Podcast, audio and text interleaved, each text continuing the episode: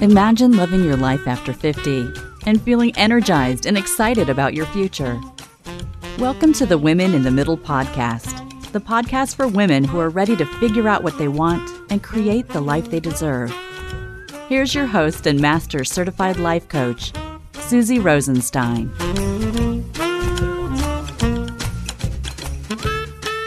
Hey there, welcome back to the podcast Women in the Middle. I'm your host, Suzy Rosenstein, and I am so glad to be here with you again for this week's episode, which is another interview in my series called Getting Real with Women in the Middle. Getting Real introduces you to real life women in the middle who have made a big, scary change and figured out how to love their midlife.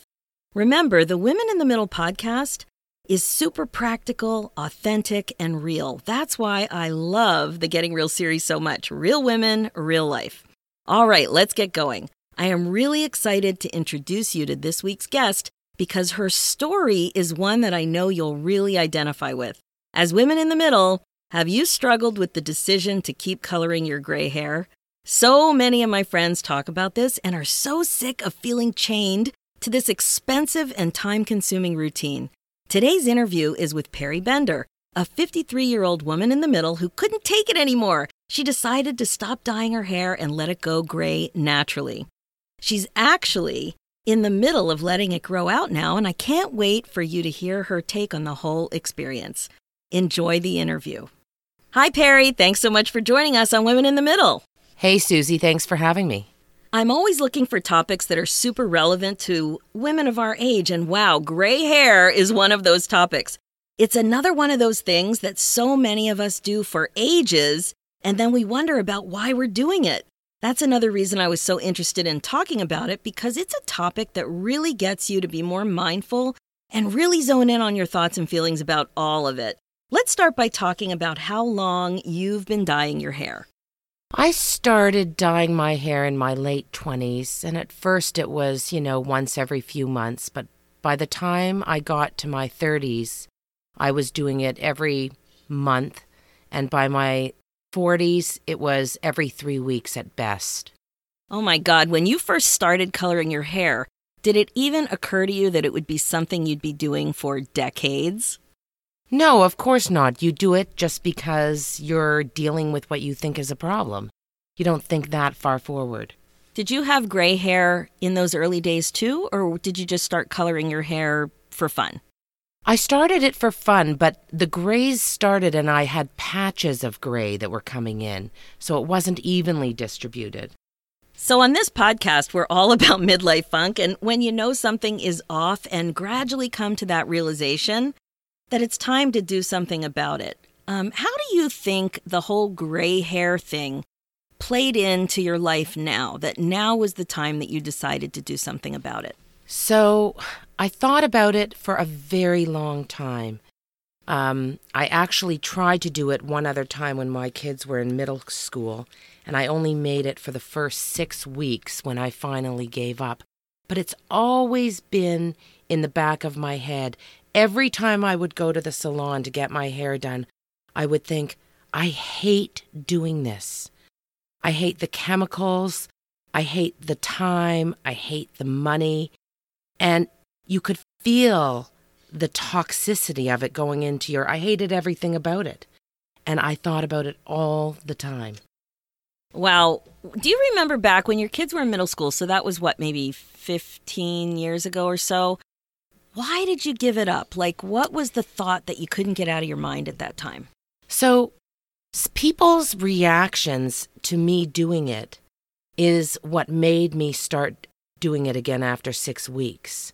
At first, it was for some of the other moms in the playground, and you could tell they would sort of look and then look back at your regrowth. But ultimately, I had friends and other moms coming up to me saying, you know, what's going on? And finally, after about six weeks, my my husband said to me, uh, points to it and says, "What's going on up there? Are you not going to be coloring your hair again?" Getting the distinct mes- message, by the way, that he wanted it back to being dyed. That was the message. Was that was what you do? You dye your hair because that's how you're going to look best. That's the message. So you caved at that point and you went right back to the dye? Yes, I completely caved and went back until one year ago now. You know, the whole gray hair thing, it really is interesting. And so many people think that gray hair makes you look less attractive or that you're not taking care of yourself. And so when you were thinking about doing it again now, a year ago, did that factor in at all for you? I would say that was a smaller part of it. I was willing to do this experiment and see what it would look like and be willing to go through that. Yes, I thought maybe it will affect either getting a job or meeting a guy to date, because certainly with the gray hair, one would think you're going to look older. But in fact, I've had so many compliments since doing that. People tell me my skin looks better. All of a sudden, they're noticing I have light colored eyes. Um, yeah, some guys say they love it. So you know, reactions, but I would imagine I don't hear all of the reactions from everybody. so, can you describe, because we're not on video, can you describe a little bit about what your hair looks like now? Where are you in the process? So, let me describe first how, how I started a year ago and where I'm at today. A year ago, my hairdresser and I decided we were going to go on this journey together. And he decided the best way to do it, since I have dark hair, is to lighten all of my hair quite a few shades in order for the gray not to have as stark a contrast when it started to come in. So he actually spent the first probably three or four months lightening my hair. Once it was lightened to a large degree, almost not blonde, but much lighter than my dark hair, that's when he finally said, okay, now's the time, we're just letting it go and inch by inch, the gray is coming in. A lot of people think it's this ombre, you know, very expensive balayage thing, but it isn't. It's just my gray hair coming in. I'm about a third of the way down, and there's a lot of silver and there's patches of dark. And then the rest of it is that lighter blonde color that is eventually being cut out. So, should be another couple months and I'll be there, but uh, I'm liking it. Who knows? I'm I'm still open to whatever happens. So I'm just reminded of one story that you told me about a little sign that you made. Can you share yes. that? That was awesome. So, at the beginning of this journey, I was extremely self conscious about the hair growing in. And for, for a long time, I would have hats in the car, and I would, whatever I was wearing, I would choose the hat that worked, and I would wear that to meetings and, and to places I was going because I was not used to it. Finally, I decided it was time to stop wearing the hats, and I went to a party, and I just knew people would be asking me about it because it was apparent at that point that I was growing my hair And So I made a sign in the shape of a white arrow, and on it, the arrow said, Yes, I've stopped dyeing my hair. The reasons are one, it's toxic, B, it's expensive, C, I want to give it a try. You know, and I can always change my mind. That's exactly what the arrow said, and it did stimulate a lot of conversation. Oh my God, I love that story. And the thing is that you can change your mind, it's just hair. And one of the things I've had this conversation with uh, parents, you know, of course, we have conversations, and with all these ideas of things that our kids want to do. And, you know, when a hair topic comes up, it's so much different than so many other things they could want to do. It's a tiny little risk, because it'll grow back and you can always recover it, recolor it. So eh, it's just, you're right. It's such an easy thing to experiment with. It's not that expensive and it's totally in your control. I, I've got to say, one of the most interesting things about doing this has been the people that I meet just out and about every day who want to talk to me about my hair. Example, this morning I was at the gym so at the gym, my hair is in a ponytail, so even more of the gray shows because it's all up. And a woman I haven't seen there for a while came up to me and she says, Are you doing what I think you're doing? I said, Yes, I am. She said, I got to tell you, you're brave. A lot of people use that word when they talk about it. You're brave. And I guess that's because society doesn't really tell us it's okay to be gray and to be natural. And you know what? It is okay. And I meet women, other women, and you look at each other if they're doing it. And now I notice a lot more women are doing it. Two of my sisters have started doing it, and they're weaving in groovy colors at the bottom. And, you know, it's fun. Why not? That's so interesting that you picked up on brave. And it's really a reminder that what people make it mean, what they make youth looking young, doing something that's different, connecting with who they are at the age that they are, that stuff really weighs heavily as we do navigate, um, you know, through midlife. So now that you are a little bit into this, you've been doing it for about a year, and you used to be just like you always felt like you had to do it, and it was on such a timeline. How often were you coloring your hair? I, if I was able to go three and a half weeks, that was a long time. Sometimes I'd even have to do a root touch up in between, I swear. Oh my God. So now I wonder are you feeling more freedom when it comes to your hair and visits to the stylist? So it's interesting you should ask that. The answer is yes and no. Oh. And the reason I say no is because I do have to go to the stylist. In fact, I'm going every week to get my hair done. And the reason is is that I have found out that once you have your hair, the texture of the hair actually changes without the dye and it's coarser. Um, and I have a lot of hair. So for it to look good, I really need it to be like blown out or and or flat ironed for it to look at its top top. So I have been doing that and it looks great when it's done. Another change is that I've had to start wearing lipstick. I never used to, I'm not wearing it now, Suzy, because we're in a closet. But we are in the closet. I never really wore lipstick. And now I wear makeup more. I sort of am more conscious because there's no color there. I wear lipstick a lot more and people notice. That is fascinating. And yeah, that's a benefit of being in the closet. so, have you discovered, um, because you, you mentioned that your skin tone looks a little different now, did you get a consult with the lipstick? Are you trying different colors or did you just go back to your the one you loved? I just went back to the one I loved.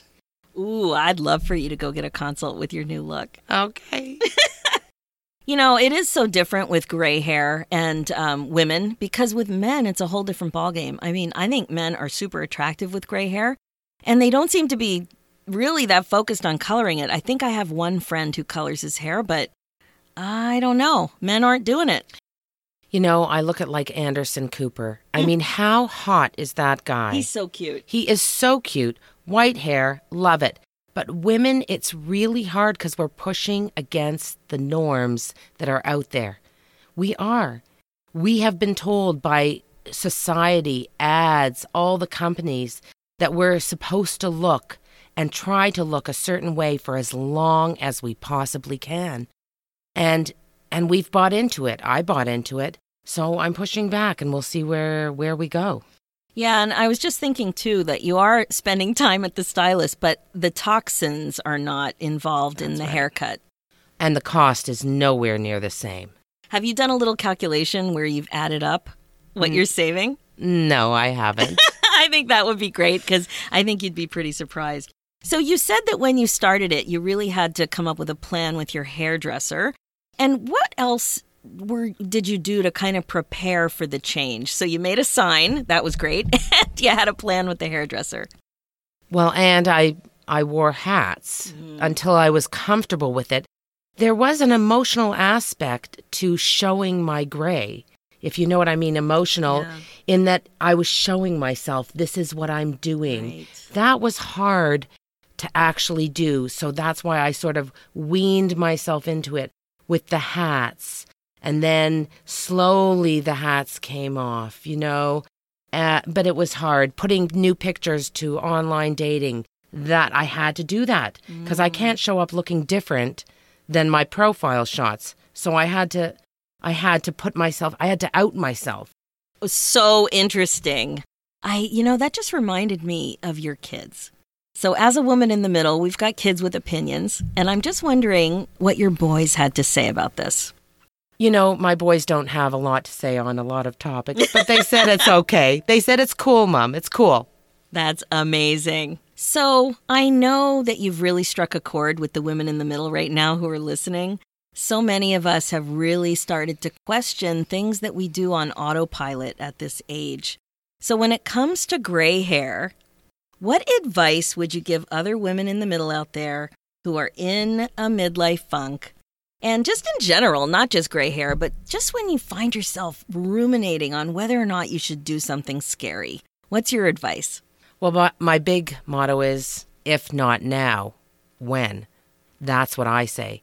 If you've ever had somebody pass away at a young age that you know or know of, that'll get you going. If not now, when? And the hair thing, it's easy. Give it a try. If you really think about it, talk to your stylist about how you're going to do it, and then go for it. You can always change your mind. That is the best news about hair. You really can always change your mind. Perri, thank you so much for sharing your experience with us. Letting yourself go gray is one of those midlife topics that we need to be talking about more. I love, now I have this image of my mind of you like winking to these other women, like in the grocery line and things like that. It's so easy to let our thoughts get in the way of doing something that we really want to do, that it's too scary or that it's going to mean something that it really won't mean. We really, really appreciate your insights. Thanks so much. Thanks for having me, Suzy. Love your show. That's it for this episode. The whole gray hair thing is something so many of us are talking about. I hope you enjoyed taking a closer look at all of it. If you're frustrated and want some help yourself, you've come to the right place. As you may know, I help amazing women like you get excited about your life again. If you're stuck and not that happy about where you're at in your career or in another part of your life, it just might be time for you to focus on making that change that you've been thinking about. I offer a free 20 minute insight call and would love to hop on the phone and connect. If you're ready to get clear, get excited, and get going, let's talk. Life is too short to waste time in a frustrated, negative spin. You're not alone either. That's for sure. Just go to suzyrosenstein.com, hover over the About tab, and you'll see free session in the drop down menu. Click there, and you can book straight into my calendar. It is super easy, and I can't wait to talk to you. Let's do this, ladies, one scary change at a time. Thanks so much for listening.